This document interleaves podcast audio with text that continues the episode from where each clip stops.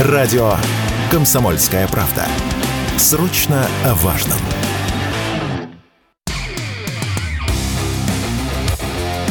Коц. Аналитика с именем. Авторская программа военкора Александра Коца.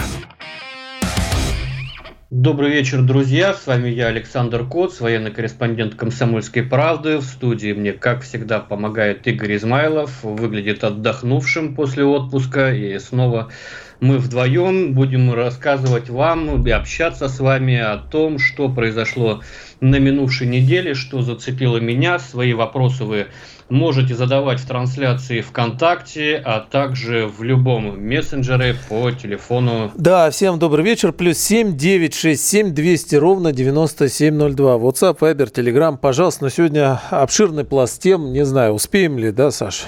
Накопилось. Я думаю, все-таки последний кусок мы по традиции отдадим общению с нашими слушателями и зрителями трансляции. Но да, тем много. Конечно, основная тема – это обострение, так скажем, крымское обострение, да, назовем это так, потому что за одну неделю сразу две мощные атаки. Ну, вторая еще не подтверждена, атака была это или не атака, на наш арсенал, большой арсенал, который находится под Феодосией, и в момент разрывов, когда перекрывалась трасса Таврида, ну и, естественно, удар по Крымскому мосту, это уже второй удар. Почему это произошло, зачем Украина это делает и почему именно сейчас? Вот об этом бы, наверное, я хотел поговорить. Второй удар, да, какие выводы мы сделали после первого теракта? Первый — это был классический теракт, взорвалась фура, начиненная взрывчаткой, причем чувствовалась серьезная подготовка международная, потому что эта фура шла аж из Болгарии, да, она уже в Болгарии была начинена взрывчатым веществом, камуфлированным под груз рулоновый, да, вот. И после этого мы запретили ездить фурам по Крымскому мосту, фуры начали пользоваться паромной переправой, мы начали досматривать весь транспорт, который проезжает по этому мосту, легковой транспорт. На мой взгляд, ну, такая мера, конечно, вынужденная, но насколько оправданная, не очень понимаю, потому что, ну, сколько можно напихать в гражданскую машину, в легковую взрывчатки, чтобы она повредила мост. По-моему, это невозможно. Ну, там какой-то косметический ущерб может нанести, не более того, но, тем не менее, эти меры были приняты. Наверное, все-таки после того, что произошло при первом теракте, они все-таки были оправданы, хотя в разгар отпусков все-таки можно было как-то эту работу сделать, построить так, чтобы меньше доставлять неудобств обычным туристам, которые хлынули на Крымский полуостров. В этот раз ударили по мосту морскими дронами. Ждали ли мы их? Готовились ли мы к их ударом, но мы не первый раз с ними сталкиваемся. Эти дроны пытались атаковать аж Новороссийск и были уничтожены. Эти дроны неоднократно пытались атаковать базу Черноморского флота в Севастополе. Эти дроны и были уничтожены. Эти дроны атаковали два наших корабля Черноморского флота, которые несут дежурство в районе прохождения Южного потока, недалеко от пролива Босфор. И тоже эти атаки были отражены. Почему они не были отражены у Крымского моста? Но это все-таки такая большая территория, которую перекрыть теми средствами, которыми уничтожались раньше эти дроны, ну, невозможно. Это в первую очередь, конечно, крупнокалиберные пулеметы, да. Но при этом, я думаю, сейчас будут делаться какие-то выводы, извлекаться уроки. Все-таки есть чисто механические способы противодействия подводным дронам. Да? Есть стальные сетки, которые использовались еще в Великую Отечественную войну. С помощью таких сеток, я напомню, в Финском заливе был заперт наш подводный флот. Фашисты просто перекрыли выход на Балтику и там, конечно, немного было подлодок, но тем не менее это действовало. Там была попытка прорвать эти сети, закончилась она трагически, 2 подводные лодки погибли и доказали свою состоятельность. Вот такие заграждения, да, сеточные. Понятно, что мы не можем утыкать морскими минами пространство вокруг Крымского моста, но вот над такими механическими средствами защиты, конечно, стоило бы подумать. Я думаю, что сейчас будут работать над этим, потому что, ну, чем еще мы можем сбивать? Мы же не поставим прямо на трассе крупнокалиберные пулеметы и дежурить там круглые сутки, когда речь идет о таком большом пространстве, как Керченский пролив. Вот, но посмотрим. Но там, если есть судоходство, то, наверное, эта проблема тогда проблематизирует, потому что вот эти боновые заграждения, да, про них много говорили, а где что, а с другой стороны, если там плавает, тогда, получается, и не перекроешь особо ничего. Тот участок, где ударили сейчас, там судоходства нет. Не было. Это там рядом, по-моему, с Тузлой, но там можно было перекрывать, там корабли не ходят. Корабли ходят там, где само дорожное полотно находится очень высоко над водой, и подводный дрон, но только если в опору там будет бить.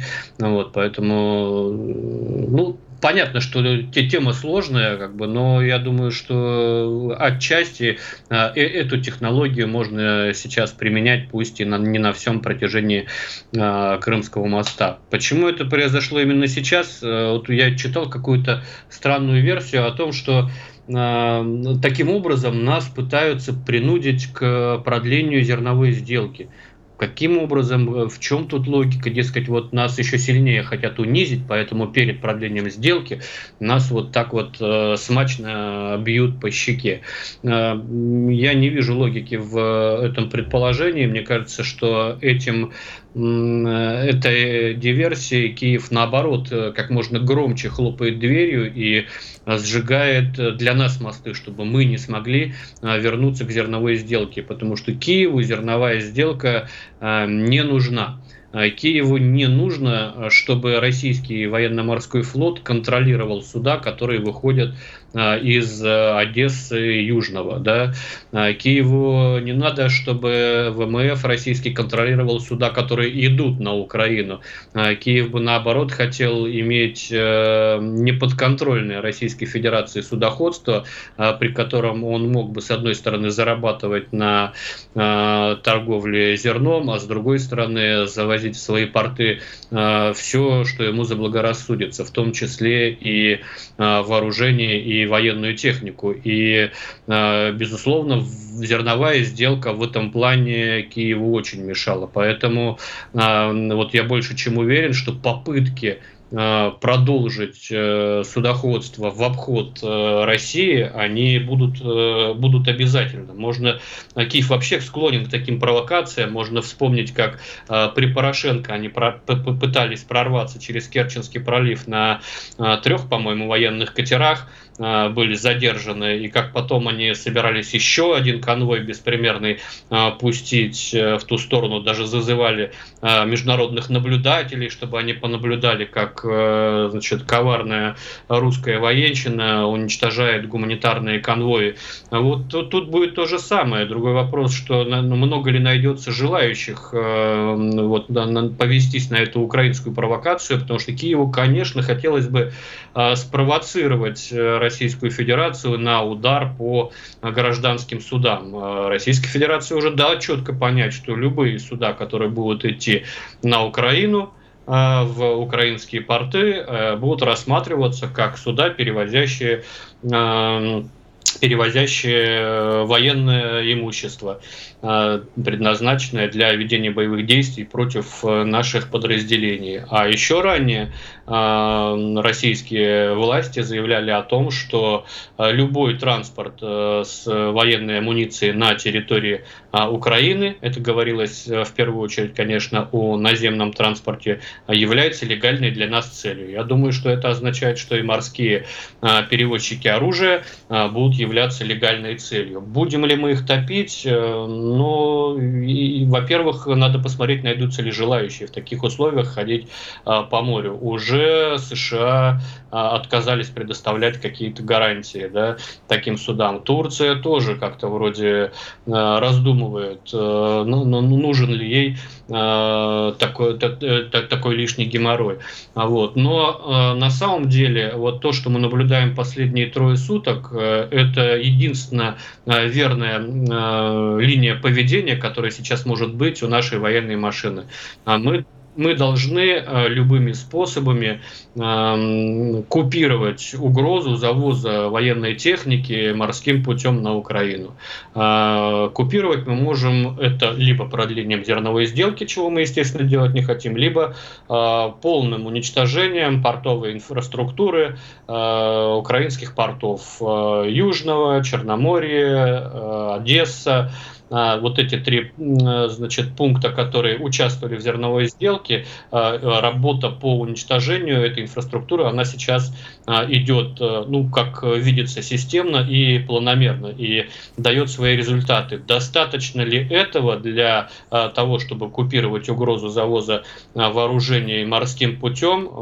Мне кажется, что нет, и об этом мы поговорим после небольшого перерыва. Не переключайтесь, оставайтесь с нами. Дмитрий Гоблин-Пучков и Кузькину мать покажет, и что такое хорошо расскажет. И вообще, Дмитрий Юрьевич плохого не посоветует. Государь-император говорил, что у России 2 союзника, армия и флот. Ну, теперь военно-космические силы еще добавились. Долго работать, чтобы хотя бы наши дети зажили достойно. Вот это нормальный приоритет, да. Тяжкий труд, в результате которого, ну, существенные, так сказать, плоды. Каждый понедельник в 7 часов вечера по московскому времени слушайте программу Дмитрия Гоблина-Пучкова «Война и мир».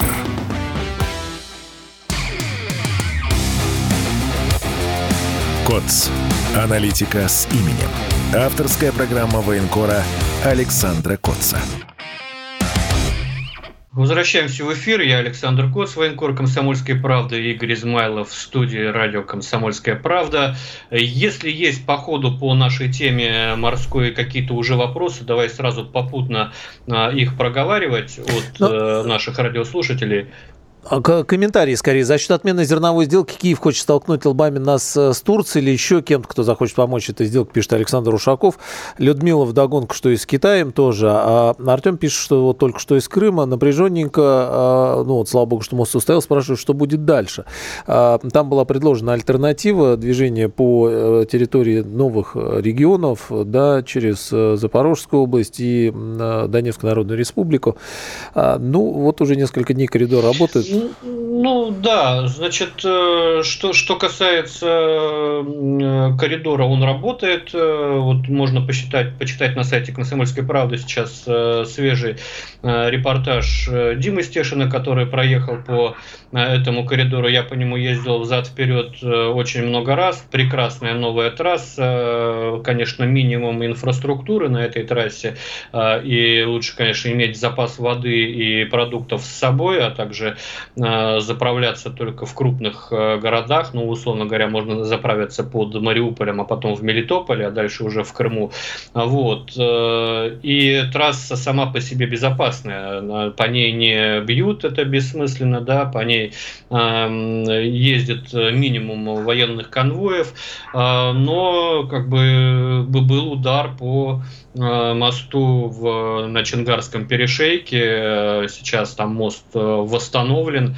Это не означает, что удары не будут продолжаться. Я боюсь, что это не последний удар ни по тому, ни по другому мосту. Будут пытаться они все-таки перерезать логистические цепочки, потому что им важно лишить нашу южную группировку одного из основных путей снабжения. Но вернемся к морскому снабжению, да. то, что мы сейчас наносим удары по портовой инфраструктуре Николаева, Одессы, Черноморского, это все очень здорово, очень правильно, потому что только так мы сможем лишить Украину возможности ходить по морю под видом зерновой сделки без участия Российской Федерации. Но ведь это не единственные морские пути, которые ведут на Украину. У Украины есть порты на Дунае. Это Измаил и Рени, и по ним можно, и до них можно дойти, не заходя в территориальные воды Украины из Румынии, где ты из Черного моря заходишь в дельту Дуная и протаскиваешь грузы прямо через границу до этих портов Измаил и Рени. Конечно, там глубина меньше, там не такие большие корабли ходят, но для меня, вот, например, сегодня открытием было, я этого не знал, за время работы зерновой сделки грузопоток через порты Рени и Измаил были намного выше грузопоток, чем через коридор зерновой сделки. И я не знаю, что там завозили по этому коридору, поэтому, конечно, этот коридор остается, и Украина может его использовать в том числе и для вывоза зерна, но в том числе и для поставок различных типов вооружений. Поэтому, если уж мы взялись за уничтожение этой инфраструктуры портовой, то надо, конечно, обратить внимание и на эти два объекта, особенно в условиях, когда Украина прямо угрожает судоходству в наших территориальных водах. Вот сегодня Министерство обороны Украины в ответ на заявление российского оборонного ведомства предупредили, что будут считать военными корабли, которые ходят вдоль Крыма и у Керченской протоки. Ну, да? Как раз у Крымского моста. Да, как раз у Крымского моста. И, собственно, ну и что они будут делать? Они будут топить, какие там к нам суда ходят? Из Азербайджана к нам ходят, из Казахстана. Вот они собираются их суда топить, что ли? Не очень понятно, но, тем не менее, это угроза, на которую надо отвечать очень жестко. Лишить возможности Украину вообще, как бы то ни было, выходить в Черное море, чтобы наносить какие-то удары. Я сомневаюсь, что они будут наносить удары по кораблям ракетами, типа Storm Shadow или Гром-2, но линейка морских дронов, надо отдать должное, у них сейчас очень широкая, у них сейчас есть как минимум 4 разных надводных и подводных дрона, причем один поставляется уже готовый из Великобритании, а 3 производятся на территории Украины. Ну, понятно, что у украинского там только корпус, а начинка из западных комплектующих, но, тем не менее, они научились это делать и научились это здорово применять наверняка с гражданских судов. Вот если мы будем говорить о теракте в отношении Крымского моста, то эксперты, которые наблюдают за морским трафиком, обратили внимание на 2 гражданских судна, одно, по-моему, сухогруз, а второе танкер, которые какие-то странные маневры проделывали, получается, южнее Крымской протоки и Керченской протоки, и, возможно, с них и запускались эти дроны, а, возможно, они запускались просто из Одесского порта. Поэтому в любом случае надо отрезать Украину от Черного моря, чтобы лишить ее возможности даже гипотетически направлять какие-то морские беспилотники, надводные или подводные, в сторону и кораблей, идущих в нашу сторону, и, естественно, логистических цепей, которые Украина пытается перерезать. Что для Украины эта диверсия на Крымском мосту? Чего она хотела добиться? Ну, с одной стороны, да, вот все-таки лишить нас любой возможности продлить зерновую сделку, чтобы мы ни за что на нее не пошли, мы, естественно, на нее бы не пошли, даже если бы хотели, после теракта с Крымским мостом. Но основное все-таки это военное значение для Украины. Они неоднократно пытались, кстати, за последний месяц ударить по этой переправе. Буквально за неделю до атаки подводным дроном были уничтожены несколько беспилотных летательных аппаратов в районе Керчи, которые тоже летели по этому адресу. Вот. Это они воспринимают Крым как основной логистический хаб для снабжения нашей южной группировки. Большей частью это Херсонская область, ну и часть Запорожья. Отсюда и удары по Чонгару, отсюда удар по Крымскому мосту. Рассчитывали ли они на больший эффект? Ну, может, нам же не все рассказывают, может быть, не все подводные дроны достигли своей цели, и если бы достигли, может быть, урон был бы намного больше, и Крымский мост, сообщение по Крымскому мосту было бы вообще прервано. Это был бы частичным успехом для Украины, потому что им важно в первую очередь Крым все-таки сделать не полуостровом, а островом, а для этого надо еще отбомбиться качественно по переправам на перешейках. Я напомню, что у нас помимо Чонгарского перехода есть еще два, там, конечно, дорога ужасная и неудобная, но, тем не менее, возможность снабжения все-таки остается. Вот. И они будут дальше пытаться перерезать эту логистическую цепочку, потому что сейчас они завязли в своем контрнаступлении, конечно, во многом благодаря упорству и стойкости наших бойцов на передовой линии, во многом благодаря работе заблаговременной наших инженеров, которые устроили сплошное минирование полей, как во время Курской дуги. Вот. И, конечно, в немалой степени, а может быть и в основной, за счет работы нашей артиллерии. И им важно нарушить подвоз боеприпасов, нарушить логистику наших подразделений, которые находятся на передовых линиях Запорожского фронта в первую очередь. Отсюда попытки отрезать Крым, и отсюда, если это будет доказано, что это диверсия, то отсюда и удар по арсеналу под Феодосией, в результате которого отселялись тысячи людей, пока взрывались боеприпасы на нем, прервалось движение по трассе Таврида. Сегодня вот вроде сообщают, что оно восстановлено, но учитывая, что с боеприпасами только-только начало все налаживаться у нас в войсках, это, конечно, ожидаемый такой удар от Киева. Жаль, что проморгали, ну, будут тоже, наверное, делать выводы. Остается логистический путь вот по этому коридору через Мариуполь, через Мелитополь.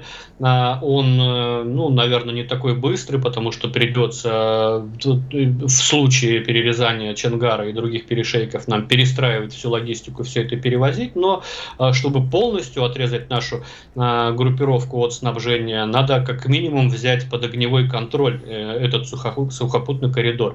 А под огневой контроль Украины взять его как-то не выходит, потому что вот уже более 40 дней идет контрнаступление украинской армии, и успехи там, ну, такие локальные, которые вряд ли могут кого-то впечатлить. Причем успехи сомнительные, потому что даже те населенные пункты, которые занимает Украина, о которых трубит в своих сводках украинский генштаб, они находятся в тактически невыгодном положении.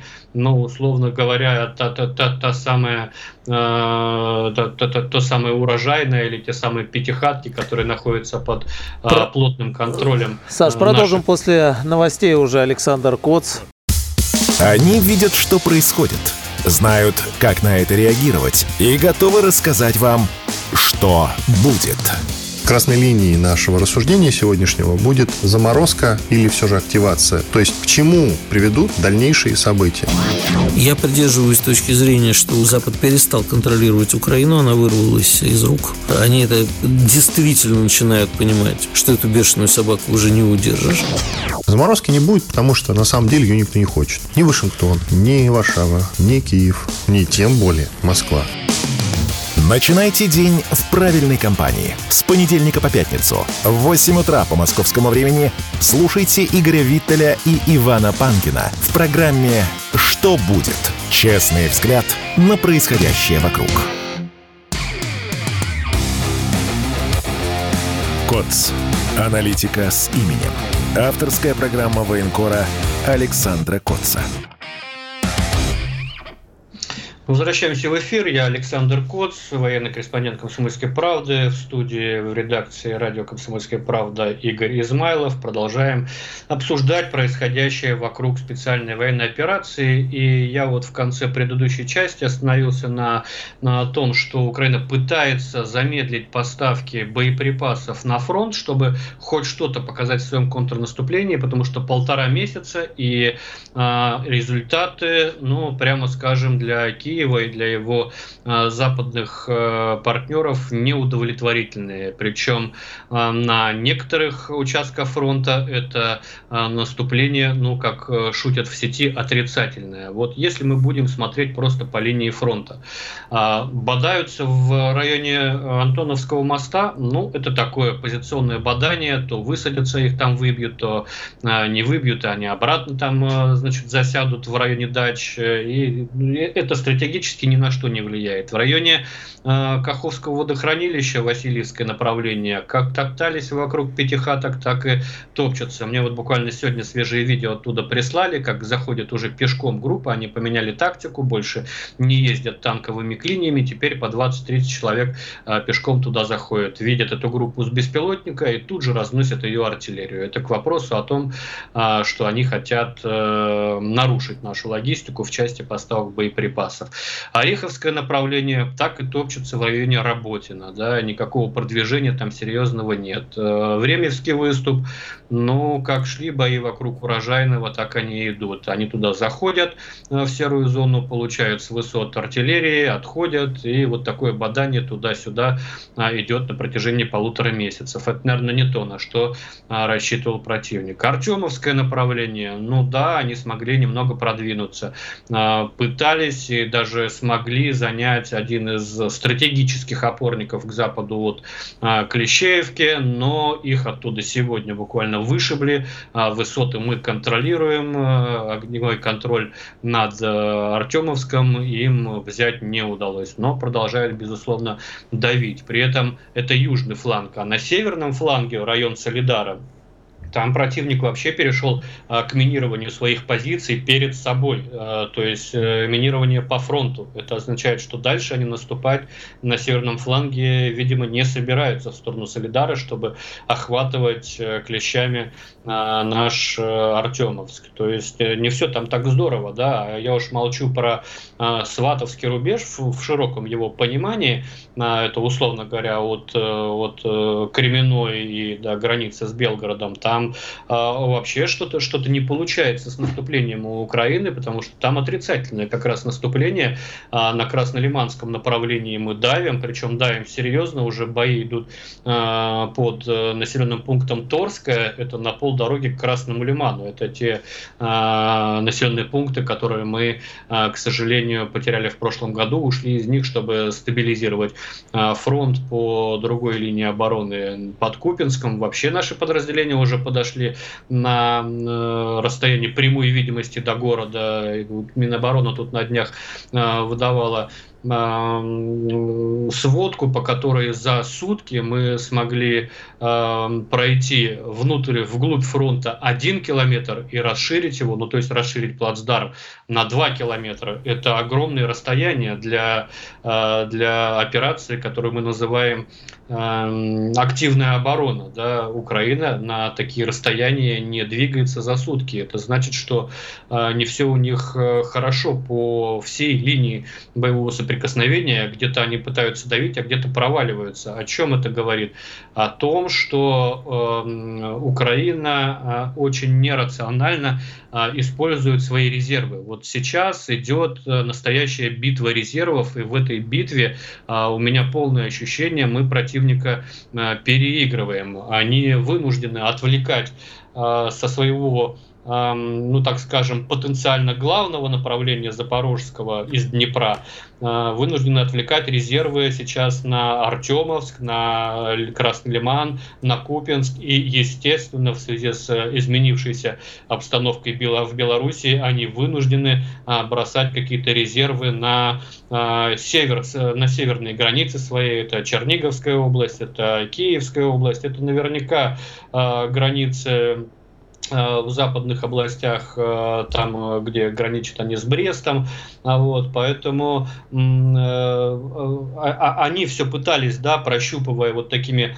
колкими ударами, все пытались найти, значит, какую-то брешь в нашей обороне, чтобы мы к ней стянули свои резервы, но получается так, что мы своими резервами, которые у нас, оказывается, были, переиграли противника, усилили те направления, где мы нашли слабину и начали их продавливать. Я говорю сейчас именно о Краснолиманском направлении и о Купинском направлении. Я не знаю, цель этого продавливания — это наше такое широкомасштабное наступление, ну, потому что если посмотреть по километражу, по карте, прикиньте, наступление идет по фронту от Кременной и до Купинска, это, ну так, я не знаю, сейчас боюсь соврать, ну, километров 100, наверное, фронт такой, и он неравномерно, но тем не менее движется вперед. Это серьезный успех, он не стратегический, но на что он нацелен, вот я не знаю, и надеюсь, что и Украина не знает, поэтому у нее так все плохо получается, потому что либо это действительно масштабное наступление и организация той самой санитарной зоны в Харьковской области, либо это раздергивание резервов. Мы на себя, на наши удачные участки оттягиваем резервы противника с тех направлений, где нам приходится туго. Безусловно, такие направления есть, я не буду их называть, но есть, где и потери, где и боеприпасов не хватает. Но вот то положение, которое сложилось сейчас по всей линии фронта, говорит о том, что с резервами Киев просчитался. Где эти бригады, которые готовили как штурмовые, как пробивные, как подразделения, которые будут проламывать нашу оборону и идти дальше в сторону Бердянска, Мелитополя, Геническа и Крыма. Где все эти бригады? Их сейчас все растащили по линии фронта, и потихонечку они перемалываются и на Запорожье, и под Артемовском, и на Купинске, и на Красном Лимане. Отовсюду поступают кадры, как их кошмарят FPV-дронами, насыщенность наших войск этими средствами поражения не может не радовать. И не только насыщенность наших войск этими средствами поражения, мало же просто поставить тысячи, а их сейчас тысячи поставляют, этих FPV-дронов. Нужны же еще и профессиональные операторы. Так вот, у нас профессиональных операторов появилось очень много. Я с некоторыми подразделениями знаком, они показывают результаты своей работы, они действительно завораживают, потому что никто не ожидал такую высокую эффективность от таких дешевых средств. Конечно, сейчас в споре брони и снаряда снаряд выигрывает просто с ошеломляющим счетом. Поэтому я думаю, что если так дело дальше пойдет, может быть, месяц-полтора нам еще выстоит, да, а там, мне кажется, все может начать складываться для Украины не очень хорошо. Да, Вашингтон сейчас согласовал новый пакет помощи на 1 миллиард с лишним, там будут зенитно-ракетные комплексы, там будут дроны камикадзе типа Switchblade и прочее, там будут снаряды, поставляются кассетные уже снаряды. Кстати, вот по кассетным я не думаю, что они сделают какую-то погоду. Кассетные снаряды Украина применяет с самого начала конфликта, и не сделали они серьезные погоды. Вот. Но я смотрю по другим странам, они уже идут по пути не поставок вооружений на Украину, уже говорят о том, что надо ремонтную базу на Украине размещать, чтобы там ремонтировать вышедшую из строя технику на месте и обходиться ей. все-таки ее давали для того, чтобы Украина вела наступление, а не для того, чтобы мы по телевизору наслаждались кадрами горящих леопардов с оторванными башнями, как сегодня был такой ролик от украинской стороны. Вот, поэтому я думаю, что еще месяц-полтора и потеряет полностью Украина свой наступательный потенциал, и тогда уже, наверное, откроются возможности для нашего контрнаступления. Говорят же, что цыплят по осени считают. Вот я думаю, что осенью, возможно, может наступить некий перелом, когда при наличии у нас подготовленных резервов, а я надеюсь, что они есть, если мы где-то недели две назад говорили о цифре контрактников новых 160, по-моему, тысяч человек, да, это серьезная цифра. Вот если к моменту нашего контрнаступления эта цифра, ну, хотя бы удвоится, и часть из нее будут уже подготовлены, а сейчас они готовятся, подготовленные соединения, то, конечно, мы можем перейти в свое контрнаступление, которое должно закончиться как минимум освобождением полным Донбасса. А дальше оборона, снова подготовка и снова наступление. Будем смотреть, как будет вести себя Запад в этой ситуации, как он будет снабжать Украину техникой и вооружениями, пропадет ли этот запал милитаристский. Но все шансы на то, чтобы к осени при вот существующих темпах обороны, к осени перейти в наступление, у нас есть. Все программы радио «Комсомольская правда» вы можете найти на Яндекс.Музыке. Ищите раздел вашей любимой передачи и подписывайтесь, чтобы не пропустить новый выпуск. Радио КП на Яндекс.Музыке. Это удобно, просто и всегда интересно. Коц. Аналитика с именем. Авторская программа военкора Александра Коца. Возвращаемся в эфир. Я Александр Коц, военкор «Комсомольской правды», в студии Игорь Измайлов. Продолжаем обсуждать перспективы нашего уже контрнаступления. И я вот в предыдущей части говорил о людях, которые готовятся сейчас в резерве. Да? Важно еще, чтобы все-таки оборонная промышленность не подкачала, а мы видим, что все-таки она выходит на такие инерционные показатели, когда начинает восполнять нужды фронта, и танки идут, и БМП идут, и снаряды пошли, и судя по тому, как мы 3 суток подряд долбим по Одессе и Николаеву, и с ракетным вооружением у нас нормально. Открытие этих 3 суток ракеты комплекса «Бастион» «Оникс», которые Украина не может сбивать.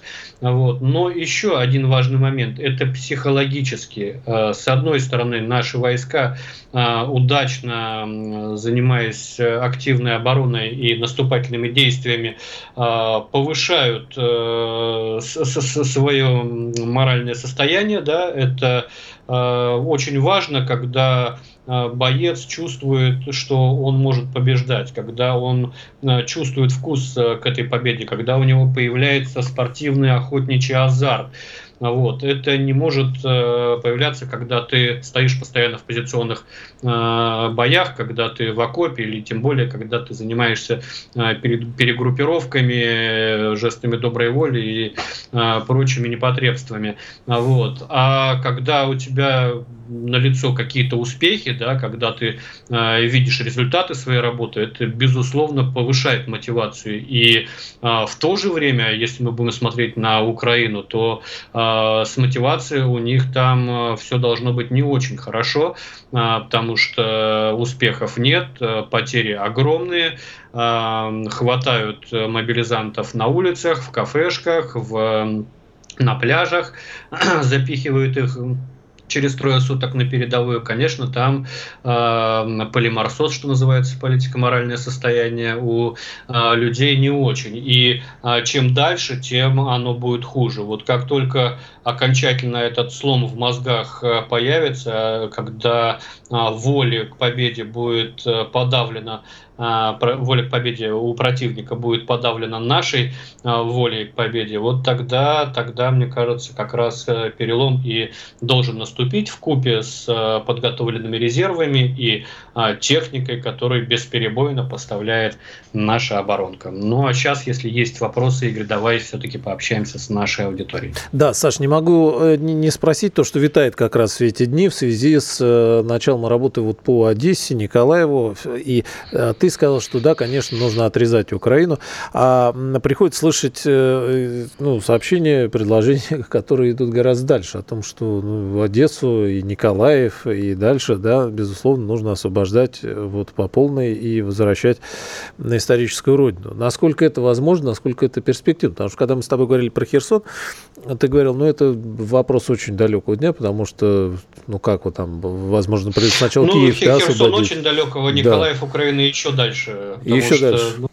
Да, потому что, давайте будем говорить откровенно, мы не будем высаживать морской десант на побережье Украины. Во-первых, оно заминировано, во-вторых, десант просто разобьют артиллерией и ракетами. Это самоубийственная идея, а так освобождение Николаева и Одессы, и вообще отрезание Украины от Черноморского побережья лежит не только в плоскости исторической справедливости, лежит в плоскости военной целесообразности, потому что пока у Украины будет выход к морю, у нас не будет спокойствия ни в Крыму, ни на новых территориях, поэтому это надо сделать просто для того, чтобы спокойно жить. Но, безусловно, это не ближайшая перспектива, потому что из Приднестровья наступать, но у нас нет там таких ресурсов, чтобы вести наступательные бои. Наступать по воде мы не будем, потому что это суицидальная идея, а по земле наступать, это опять же сначала надо брать Херсон, потом брать Николаев, потом брать Одессу. А для того, чтобы брать Херсон, надо форсировать Днепр, а это самоубийство. А в Великую Отечественную войну сначала брали Киев, потом спускались, брали Днепропетровск, а потом уже брали Херсон и далее по маршруту Николаев-Одесса. Поэтому, конечно, в планах специальной военной операции освобождение Николаева и Одессы должны значиться.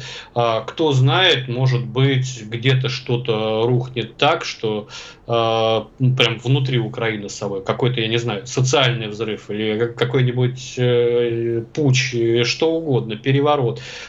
И все сыпется, войска идут на Киев защищать легитимного президента и так далее, а мы тем временем занимаем, освободившиеся места вдоль Черного моря. Но это, конечно, фантазии, но кто его знает, как сложится. Может быть, это будет предметом каких-то переговоров, может быть, это будет предметом какого-то прорыва технологического и так далее. Но на повестке дня это, конечно, должно висеть постоянно.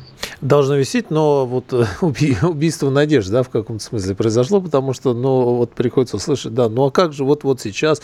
Нет, не сейчас, к сожалению. Не сейчас.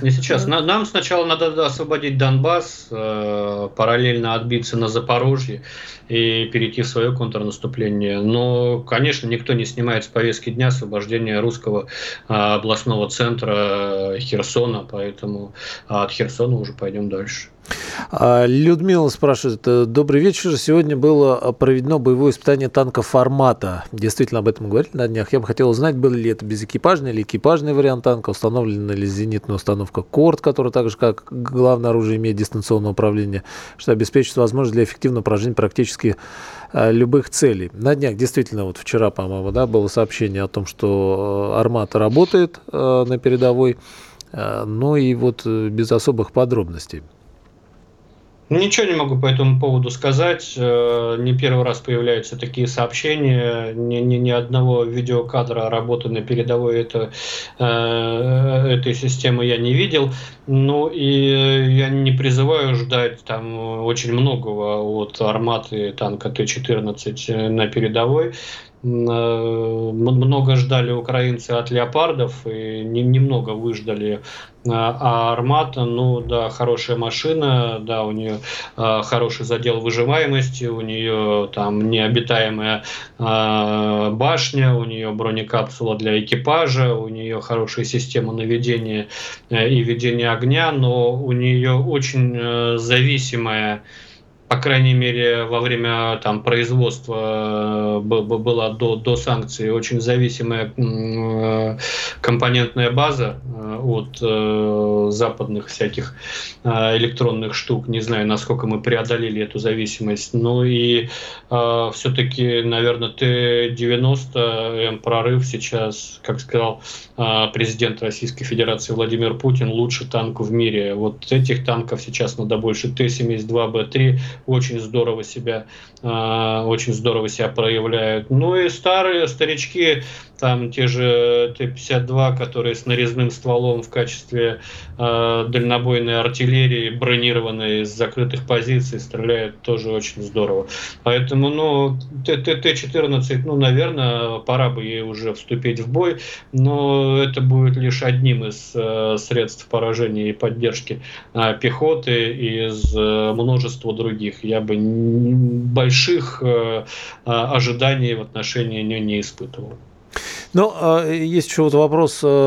Трансляция в ВКонтакте группы «Радио Комсомольская правда». Подписывайтесь, и там прям онлайн можно написать. По поводу стелы в Туапсе, посвященной нашим погибшим бойцам на СВО, сделанной кузнецами со всего мира. Почему никто не освещает события, ни НТВ, ни военкоры? Спрашивает наш пользователь. И про Синбаеву. Майора Синбаева, уехавшая в Испанию, да, отказавшаяся от званий и от всего. И тут вдруг, значит, вся эта история. Не очень понял по поводу стелы. Ну, стелла, много разных памятников по стране в честь погибших, в памяти погибших в СВО открывается, не только в Туапсе.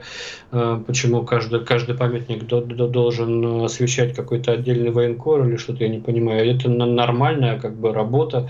Это должно вообще перестать становиться новостью, просто как данность. Вот установили памятник.